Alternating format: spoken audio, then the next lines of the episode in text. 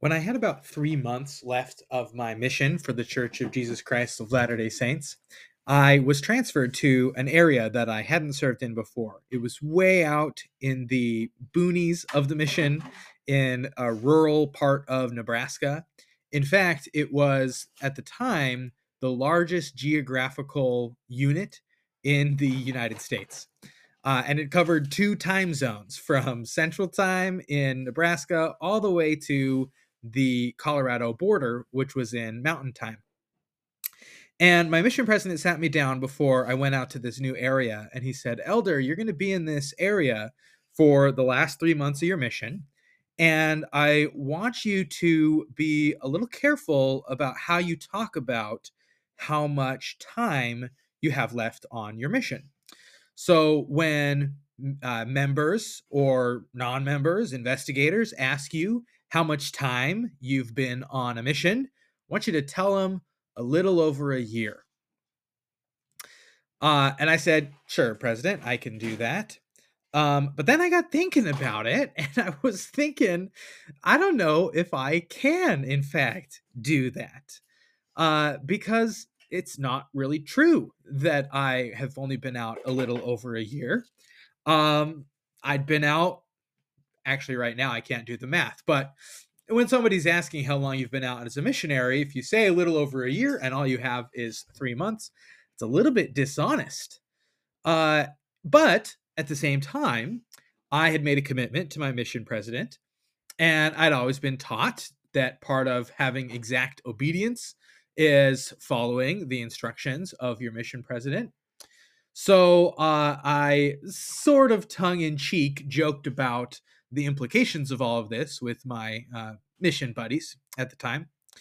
Um, and then ultimately came to this wonderful conclusion that the reason that uh, the mission president had asked me to do so was because missionaries are in a special state when they are in the mission field, a uh, place of uh, spiritual paradise a place of relative innocence. And the only way to leave that state of innocence uh, and paradise is to be expelled from it through disobedience. And just like God in the book of Genesis, I, or my mission president, and the dictates of my conscience had presented me with uh, two contradictory commandments. Thou shalt obey the words of thy mission president, and thou shalt not bear false witness.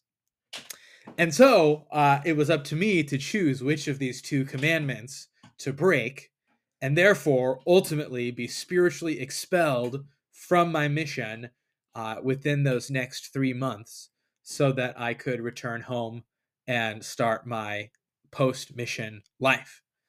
Uh, and so I committed to the bit.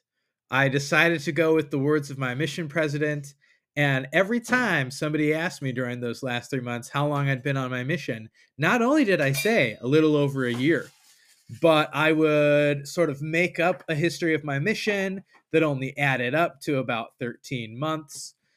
And I really, I really committed to it. About two weeks before I left, I uh, started telling some members of the branch that I was serving in. Uh, and it was quite a surprise for them when I ended up saying, you know what, actually, I have about two weeks left of this mission time. And uh, yeah, uh, that's that's the way that that it went. And I did get expelled from my mission uh, eventually, uh, honorably, and uh, went home and s- started the life uh, that eventually led to the life that I have now. Welcome to I Have So Much More to Say, a podcast where I talk about theology, religion, and my faith journey as I make my way through 2024 and maybe 2025. I don't know why I decided to introduce it in terms of years, but uh, this is the podcast. Uh, I do one take every Saturday and talk about the topics that are on my mind uh, as I sort of navigate uh, my religious experience. And I tell you that story from my mission uh, because it has to do with the central theological story I want to discuss today the fall of Adam and Eve. But it also uh, poses uh, the same question I want to pose about the fall of Adam and Eve. Uh, and that question has to do with how literally we are supposed to take the word of God. Uh, and so the question that I pose for you, actually, I have two questions that I want to pose for you. Uh, is one, is the story of Adam and Eve in the Garden of Eden and their fall from the Garden of Eden intended to be taken literally in the biblical text and in broader religious texts in general? And my second question is Does Christian or Latter day Saint theology depend on a literal reading of the story of Adam and Eve? Uh, and I don't think I'll conclusively answer either of these questions. So if you're looking for that, maybe this is the wrong podcast for you. Uh, but actually, this uh, question, actually more the first question than the second one, was one that's been on my mind for about a week now because I had a delightful conversation with one of the uh, missionaries investigators in my area, or they call them friends, who had a number of uh, questions about the way that members of our church approach scripture and approach theology. And um, one of the questions he asked was Do you take stories in the Pentateuch or the Torah literally? Uh, and I said, Well, uh, uh, most members of the church do, I would say. Uh, I would say that most members, if you were to ask them, was there literally a Garden of Eden and literally an Adam and an Eve that fell uh, from grace, then they would say yes. But I personally don't know if I do take the story of Adam and Eve literally. Uh, and then, then the question has been on my mind is is does the rest of our theology fall apart if you don't take it literally?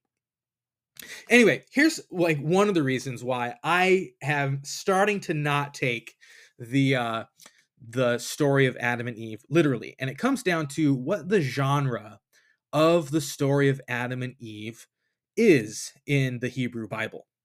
Uh, this is an important way to study the scriptures and to understand what's really going on is to first identify what's the the genre what type of literature are we reading when we read a portion of the bible and what are the literary expectations of the genre? There are things like wisdom literature and poetry and myths and legends and uh, theological arguments in the bible uh, letters like the letters of Paul in the Bible. And identifying the genre is really helpful for identifying how its original audience would have viewed the, the text itself. And uh, the genre of Genesis 2 and 3, which has this story of Adam and Eve in the Garden of Eden and their fall out of the Garden of Eden, though it doesn't use that word, uh, is maybe best described as a mythological etiology a mythological etiology or origin story. Uh, you can think of other origin stories that might be called things like how the leopard got its spots, or um, how the chicken started laying eggs, or something like that.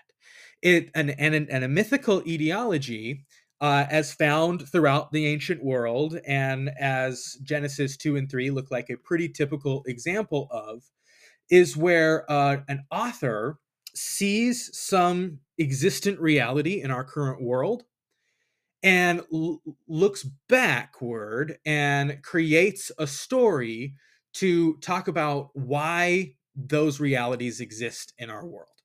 Uh, and there are etiologies, small and large, throughout this section of the text. For example, in Genesis 2 19, uh, we get an etiology for animal names. Why do all these animals have various names? Well, Adam named them. Uh, in Genesis 2 20 through 24, we get an etiology for women and kinship. Uh, or if you're Latter day Saint, you may even think of this as the first marriage. Uh, and why that was established, why men and women end up in some sort of partnership. Uh, in chapter 3, verses 1 through 7, we get an etiology of uh, wisdom. Uh, that being that uh, the serpent, who is one of the most crafty, it's translated in most uh, translations, of all the beasts of the field, convinces Eve, and then Eve convinces Adam to partake of the fruit of a tree known as the fruit of the uh, tree of knowledge of good and evil. And I want to focus in a little bit on this etiology of how humans gained their wisdom initially. Uh, and there are a couple of words in here that I think are useful to to think about in a little bit different way. They've certainly helped me. Um, the uh, word, first of all, the word um, serpent. Uh, I didn't even think of defining this one at first, but I think serpent is an important one here because serpents, nowhere else in scripture or nowhere else in uh, the ancient world really, are seen as evil agents. In fact, they're seen as agents of fertility sometimes and of wisdom. And in fact, the word that I was going to talk about before even talking about serpent was crafty uh, this word that sort of has a negative connotation, but doesn't have to. In fact, other places in the Bible where this Hebrew word, uh, the actual word I'm forgetting right now, is used, it's not used in the same negative connotation way. It's used to just refer to wisdom overall. So a wise snake comes to Eve and says, "Hey, are you sure that uh, that you're gonna die when you eat this uh, this fruit. Uh, and in fact, it's interesting to note that while Adam and Eve do not die in the day that they eat the fruit thereof, as God says they will, uh, they do gain knowledge upon eating of the fruit. So in this story, particularly, um, the serpent is being more honest than God. Uh, and there's been a lot of honestly quite petty arguments about this online that I've seen. Uh, and throughout history, in a less petty sense, Christians and Jews have sort of tried to find ways to wiggle out of uh, what's going on here uh, by maybe defining a day differently or defining some of the grammar differently to say that God is just saying you will be doomed to die instead of that you will die within the day or that the time scale is different like a day is a thousand years in the eyes of god by applying other uh, texts much later written um, to this story. Um, that gets a little bit beyond what i want to talk about now uh, but if you hear me say that know that there's uh, a little bit more that goes into it than uh, than just my little comment here. Um, but anyway, this is a story about how uh, how humans gain their wisdom. Oh, the other part that I was going to talk about with this this section is the um, the name of the fruit of the tree, the tree of knowledge of good and evil. As we're going to see in the Book of Mormon, this is interpreted to be sort of like knowledge of good versus evil, or like uh, the ability to like taste the bitter and know the sweet those kinds of things. But in reality bible scholars are pretty much in agreement that what this actually is meant to do here is to just say all kinds of knowledge. It's like if i were to say knowledge a to z uh, that that's another like stand-in. I'm not just saying hey the alphabet. I'm saying all available knowledge comes through this way. Um, and uh, in this mythological etiology, that wisdom is connected directly with rebellion against God, and it's connected directly to uh, suffering in the world. Uh, when Eve and Adam partake of the fruit, they are in rebellion against God's command, and they are uh, pretty much immediately given some negative consequences, an etiology for the suffering that this author likely saw in the ancient world.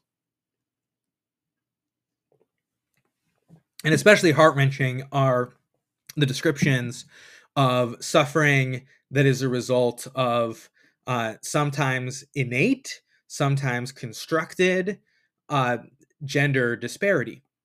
Uh, as different punishments are doled out to Adam and Eve, we see the author sort of uh, wrestling with the the gender unequal reality and then going back and creating a story that explains why they think such a reality may have come forth. So the genre itself of the uh, of the story of Adam and Eve leads me to believe that the original author did not intend us to consider this story of Adam and Eve super duper literally. Um, instead, uh, its original audience probably saw it as a, a loose reality, as a way to sort of describe or grapple with the realities that they find uh, around them. Now, just because something is a myth doesn't necessarily mean it's not true. A myth or an origin story or a parable or a fable or something like that, those are designed to teach us a truth about the world. Doesn't necessarily mean they're not factually true, but it uh, it it does mean that it's it doesn't also necessarily mean that it is factually true. Uh, another uh, thing that leads me to believe that this story of Adam and Eve is not um, is not meant to be taken literally or or isn't the literal reality of the history of earth is the uh, structure of genesis and more broadly the pentateuch itself i'll link in the show notes uh, an article or not an article a blog post that i uh, wrote a couple of years ago now about something called the documentary hypothesis which is scholars best uh, estimate of how the Pentateuch, the first five books of the Bible, uh, came to be developed. And it's not that Moses or any single author wrote the text, but instead, a number of authors uh, wrote separate texts, some of which may have known about each other, and some of which were uh, maybe written totally separate, that were then redacted or edited together to make the text as we see it now. And there's lots and lots of literary evidence of this. Uh, according to this uh, hypothesis, the documentary hypothesis, uh, Genesis 1, uh, verses 1 through the end, and then Genesis 2, verses 1 and 2, uh, at least the first part of verse 2, are a different source than Genesis 2, the second half of verse 2 through through Genesis 3, the end of the chapter. Um the uh Genesis 2 story in which we find Adam and Eve are is probably the story that was written earlier. Uh, so it was written before Genesis 1. Uh, and it is often referred to as uh, the um, the Yahwist source. Actually, now that I'm thinking about it, uh, I'm not 100% sure if it's considered the Yahwist or the Elohist source, but that's neither here nor there. There's actually debate about how um, how to clearly delineate some of these s- sources. But it's definitely different from the source that is Genesis 1 and then picks up in Genesis 4 or 5, um, that is known as the priestly source where a priestly class of uh, likely Israelite writers are sort of reframing uh, the history of the world and then the history of ancient Israel. Uh, and they kind of seem to be reacting to these uh, these pri- these earlier stories. So in um, in Genesis 2, we get sort of a series of how the world is created. Uh, and it starts with the creation of human beings because, or at least life starts with the creation of human beings, because the text says there was no one to till the earth. So God doesn't even make it start to rain until he creates human beings. But the author of the priestly source, or the authors of the priestly source, um, say, no, no, that's not how it was at all. God created man last. Man is his crowning achievement. Uh, and so, sort of the the disagreement between these two ideologies, these mythical ideologies, um, leads me to believe that the the truth as to what literally happened at the beginning of life, nobody really, really knows. But what I think is more interesting is the theological and literary points that these authors are trying to make, uh, sort of in correspondence with each other. And I think there's a very, in, probably the most interesting disagreement, at least for what I want to talk about today, is the etiology of humanity. How humans began or why humans began uh, is different in um, in Genesis 2 versus Genesis 1. In Genesis 2, verses 5 and 15 give us the etiology of humanity. Verse 5 says, When no plant of the field was yet in the earth, and no herb of the field had yet sprung up, for the Lord God had not caused it to rain upon the earth, and there was no one to till the ground. And then verse 15, the Lord God took the man and put him in the Garden of Eden to till it and keep it. The reason God creates man in Genesis 2 is to till the earth. He's created this world, he needs somebody to till it, and so he creates man. And then Adam and Eve fall from the Garden of Eden. They are cast out of the Garden of Eden because they attempt to become like God.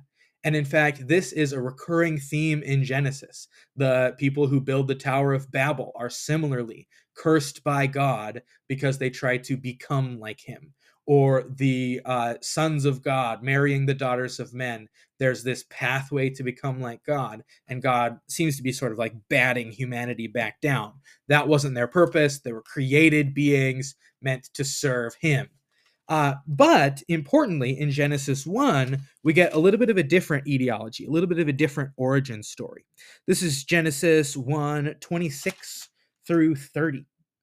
Uh, then God said, Let us make humankind in our image, according to our likeness, and let them have dominion over the fish of the sea, and over the birds of the air, and over the cattle, and over the wild animals of the earth, and over every creeping thing that creepeth upon the earth. So God created humankind in his image. In the image of God, he created them. Male and female, he created them. Uh, a couple of important differences between this version in chapter one versus what is created, what is shown in chapter two. Uh, some of I find are just fascinating. For one, in Genesis chapter one, there's not the creation of man before the creation of woman. The priestly source decides to frame this as God creating male and female simultaneously. Um, and uh, if you you know look at the way these sources are sort of split up, the priestly source picks back up um, in chapter five, and it basically just has Adam and Eve created, and then they they give birth to Seth. It skips over the fall and the story of Cain and Abel. Uh, in fact, the priestly source seems to frame humanity from the very beginning as God's crowning achievement, not as sort of a uh, secondary thought, something meant to be of service to uh, to God, um, but that he they are literally created in God's image. Um, and this kind of like theological tension, uh, for one, shows me that I think that the the actual reality is not necessarily in the details, but the details are describing things that we see, things that we believe, things that we come to think are true, and then we find a way to uh, literarily represent those things. Now, of course, later, uh, Christianity takes hold of this story of Adam and Eve and they have their own interpretation of it. Interestingly, in the book um, the a history of the bible by john barton he describes the way that christians have often viewed the bible versus the way that uh, jews have viewed the bible and it may come as a shock to christian or latter day saint listeners to hear that jews don't focus almost at all on this story of Adam and Eve. And then it might not shock you quite as much when you start to think about the rest of the Bible. Throughout the book of Genesis, there's a lot of callback to this story of Adam and Eve. There's a lot of parallels to the story of Adam and Eve. But once you get beyond that, the parallels in the Hebrew Bible or the Old Testament start to fall off. Um, but in Christianity, uh, the Hebrew Bible starts to get framed with the story of Adam and Eve directly in mind. And I think this is actually a product of Paul, maybe the most prolific uh, Christian writer in the first century. Um, Paul teaches in a couple of different places how the uh, story of Adam and Eve relate to the ultimate redemption of Jesus Christ. And I think this is where all Christians ultimately get this connection. Uh, first, I want to go to Romans 5, uh, verse 18. Uh, Therefore, just as one man's trespass led to condemnation for all, so one man's righteousness leads to justification and life for all. 1 Corinthians 15 22. For as all die in Adam, so all will be made alive in Christ. And then perhaps the uh, the uh, theological argument that defines uh, Paul's Christology comes from Galatians 3 uh, 10 through 14, which uh, I, I, think maybe most clearly, even though it's sort of a convoluted argument, uh, defines how it is that Jesus's atonement uh, does in fact make atonement, how it is that he is able to overcome the fall of Adam and Eve through his sacrifice. This is Galatians 3 10 through 14. For all who rely on the works of the law are under a curse. For it is written, Cursed is everyone who does not observe and obey all the things written in the book of the law. Now it is evident that no one is reckoned as righteous before God by the law, for the one who is righteous will live by faith. But the law does not rest on rest on faith. On the contrary, quote, whoever does the works of the law will live by them. He's quoting uh, uh, Deuteronomy. Uh, Christ redeems us from the curse of the law by becoming a curse for us. For it is written, Cursed is everyone who hangs on a tree, in order that Christ Jesus, the blessing of Abraham, might come to the Gentiles, so that we might receive the promise of the Spirit through faith. So Paul uh, sort of frames uh, this story of Adam and Eve uh, and subsequent events, namely the establishment of the law in the Pentateuch, in the the Torah or first books of the Bible, um, as this sort of human puzzle that humanity gets into, and the only way out is through Jesus, who um, takes upon him the the curse and then and and dies and then rises from the dead. And paul has a strong testimony of jesus' resurrection because he saw jesus. Uh, i don't want to get too into the pauline uh, theology here but and paul's history here but uh, paul as a pharisee was likely sort of shocked uh, to see jesus rising from the dead are risen from the dead and speaking to him because um, he firmly believed that somebody who's crucified is cursed by God. And so, how would somebody who's crucified uh, rise from the dead or be blessed by God such that he is resurrected?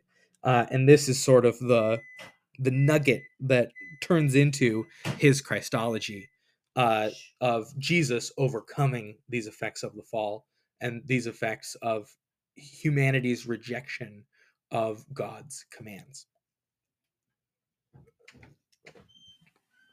So then the question is how do Latter day Saints view the fall?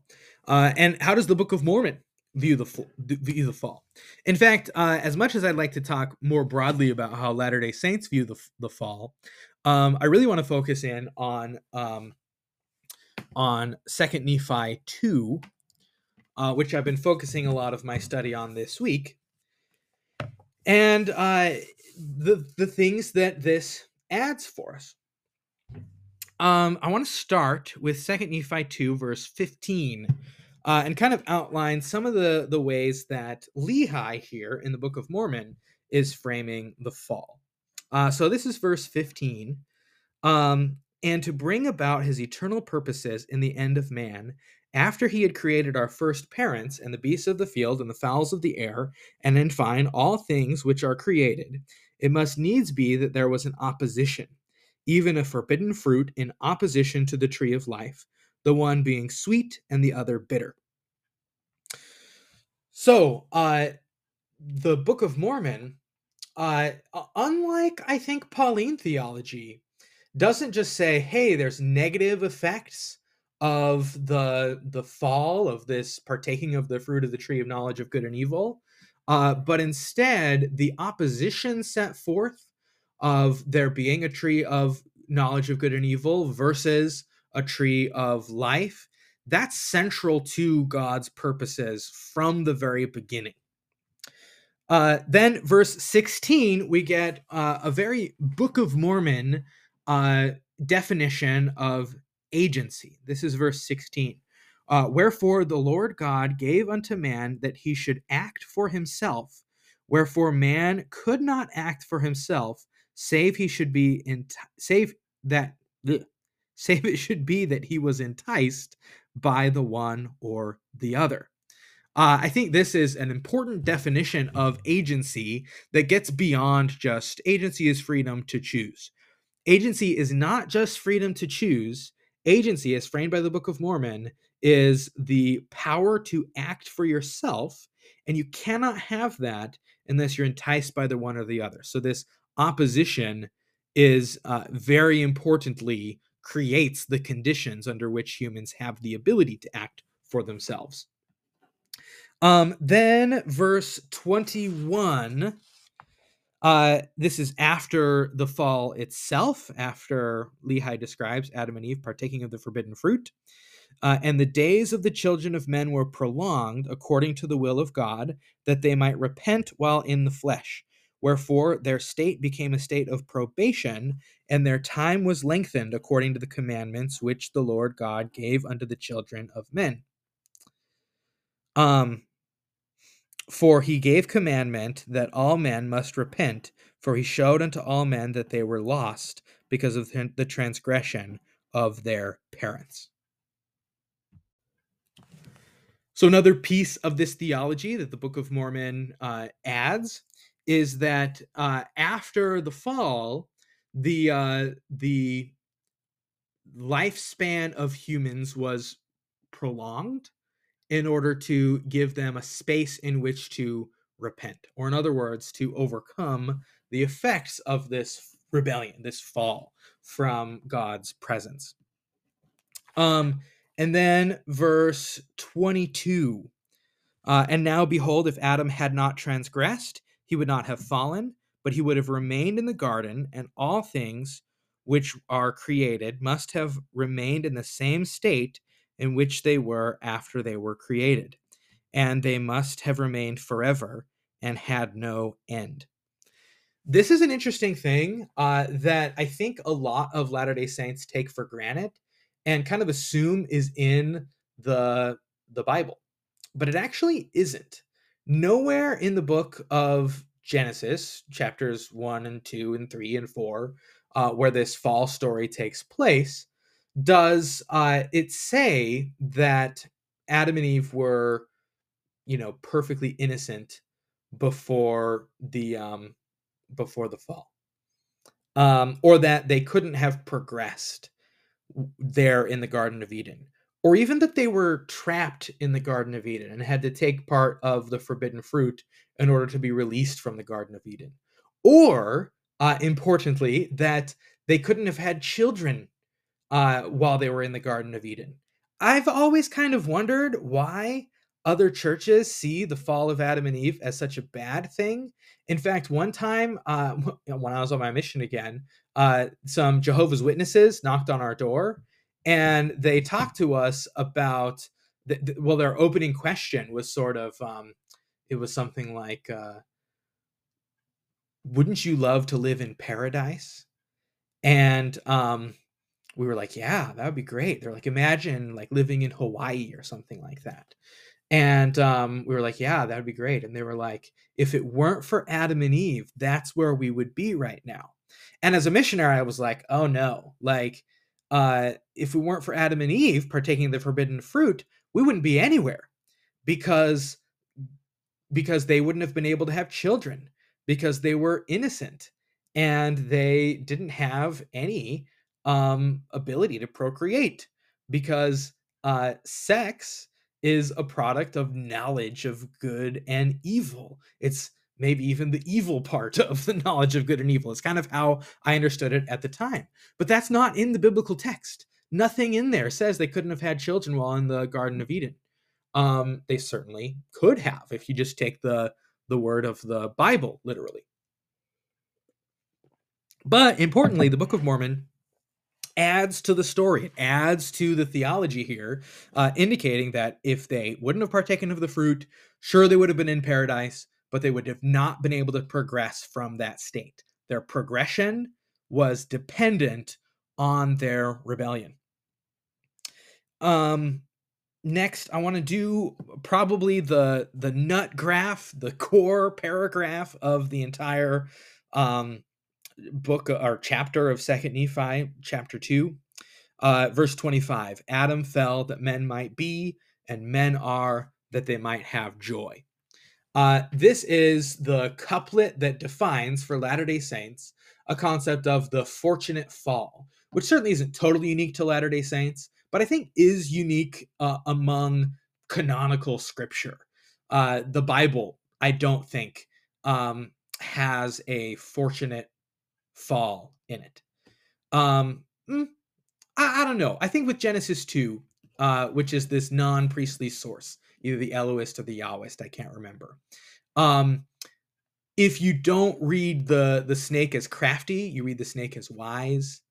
Um, then maybe it is a fortunate fall. Not maybe the fall itself, like the punishment that God gives to Adam and Eve, but the wisdom that they gain by partaking of the the fruit of the tree of knowledge of good and evil. Um, I think maybe from the biblical text you could get a, an argument that there's a fortunate fall um, because it grants humanity wisdom, but not because it grants humanity existence. And not that it grants humanity joy. You could maybe get to fortunate fall from the text of the Bible itself, but not in this exact way. Because, you know, Lehi is arguing here that uh, Adam's fall was necessary for the um, for the creation of the rest of humanity and the creation of the rest of humanity has a purpose and that's that humanity might have joy.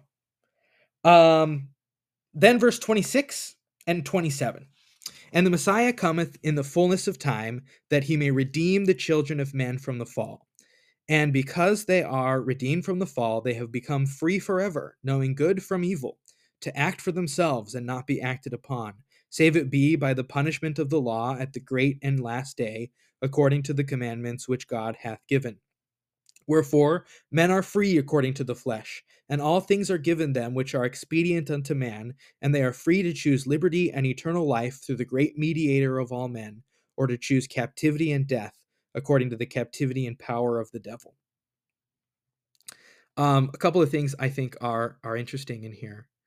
Um, the Messiah comes, it says, to redeem all children, all, all the children of men from the fall. Um, and because they're redeemed, they get this this benefit. The benefit is because they are redeemed from the fall, they become free forever, knowing good from evil. But that's actually just a consequence of partaking of the tree of knowledge of good and evil. And so it's almost the Book of Mormon here reframing the the benefit the taking of the fruit the choice to take of the fruit and then there's a disadvantage to that there's a consequence for that that comes and all the atonement of Jesus Christ does here is sort of wipe away the consequence so that humans can get the benefit that they get from partaking of the the fruit of of knowledge of good and evil. Um and then uh, verse 27 i think importantly builds upon this concept of of uh, agency um saying that men are free according to the flesh and all things are given unto them so that they know the difference between good and evil.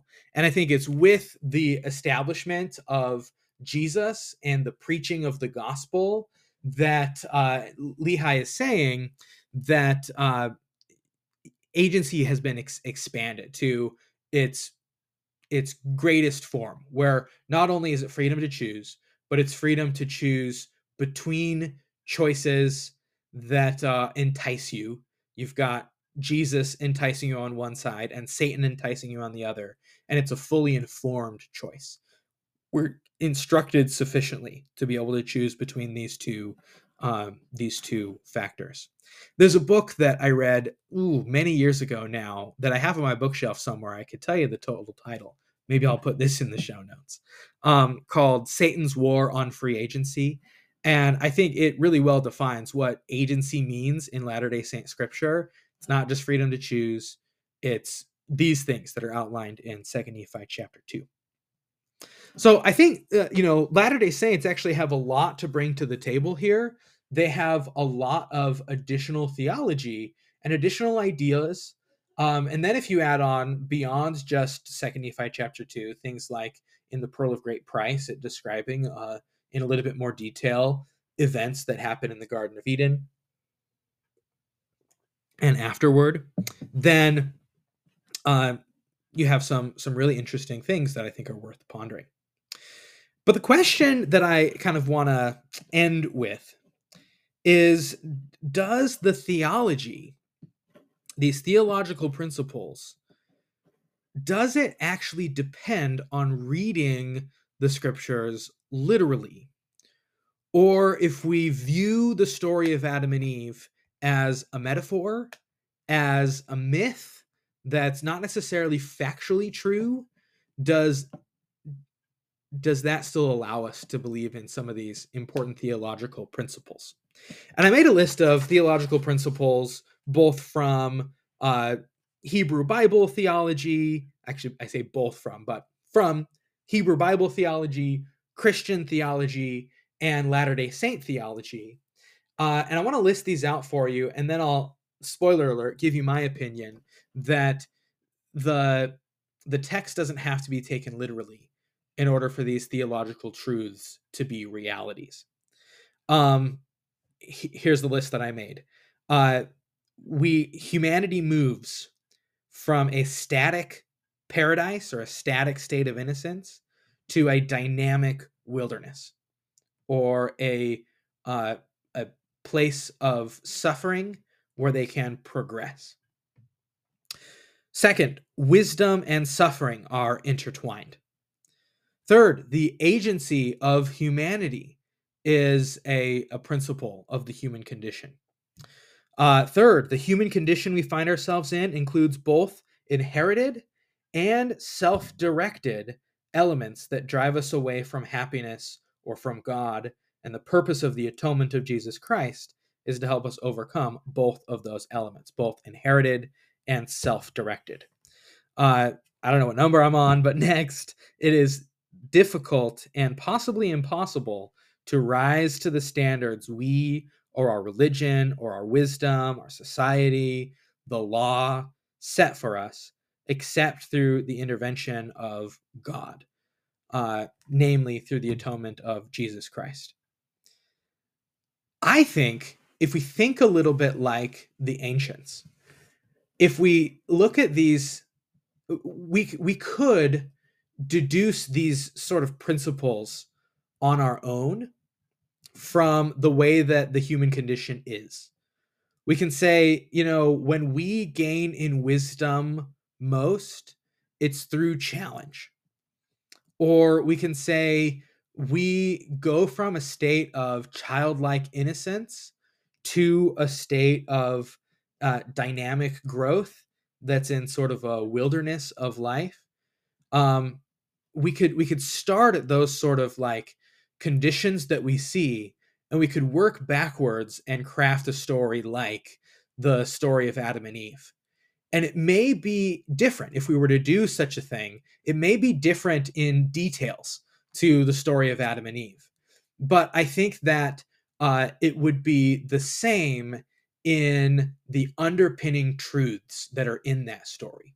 And I think the great benefit of scripture is that you have uh, ancient wisdom that has withstood the test of time, that has done this exercise in advance. And if you're religious or you believe in the, the Bible as the Word of God or the Book of Mormon as the Word of God, then you believe not only does it withstand the test of time, but it withstands the test of testimony. It, it, uh, it is verifiably true uh, at its core, not just factually true, through the witness of the Holy Ghost, the Holy Spirit. Um, and it reveals things about the the world we find ourselves in that it would take us a long time to deduce on our own if we're even wise enough to deduce them on our own. Um, and so it allows us to sort of like go back to the process that that uh, that these ancient writers uh, deduced and get their wisdom out of it and work within that wisdom and find ways to become better humans through that wisdom. Um, I do think that uh, that the story of Adam and Eve um, probably isn't a literal truth, literal fact, I'll say. Um, but I think that another great um, truth of scripture, doctrine, theology, whatever the word is, um, is that maybe the easiest way to find your way into the wisdom behind the stories is to go into it assuming uh fact um and in fact in fact i think that um that the way that that my life certainly has progressed it, it wouldn't have worked to start off by thinking that it was a myth that wasn't factually true. I think it it often like the way that our brains progress through spirituality often requires that we start by assuming literalism and that we progress to the wilderness to bring it back to this truth that's behind this story in the first place. We start in a state of sort of innocent acceptance of the scriptural text as it is presented to us and then we move into uh, a place of seeing it with different eyes and seeing it maybe not as literal and then we find the truth behind the truth and i don't think that uh, not seeing it literally is not taking it seriously in fact i think that ultimately even though we probably have to start by taking these sorts of things literally, just brain developing. I'm not going to tell my kids, uh, oh, Adam and Eve actually probably didn't happen. um, I think we all eventually have to go into the wilderness. We all eventually have to uh, get kicked out of the Garden of Eden. And in that wilderness, by the sweat of our brow, we need to find the the deeper more resonant universal truths in scripture if you enjoyed this podcast or if you have thoughts disagreements uh comments anything uh please let me know uh give me a rating or review uh positive or negative whatever the case may be uh, if you know me, please reach out directly. That would be awesome. May, uh, maybe I should come up with like a email address for the podcast itself. although uh, the podcast audience is pretty small, I happen to know.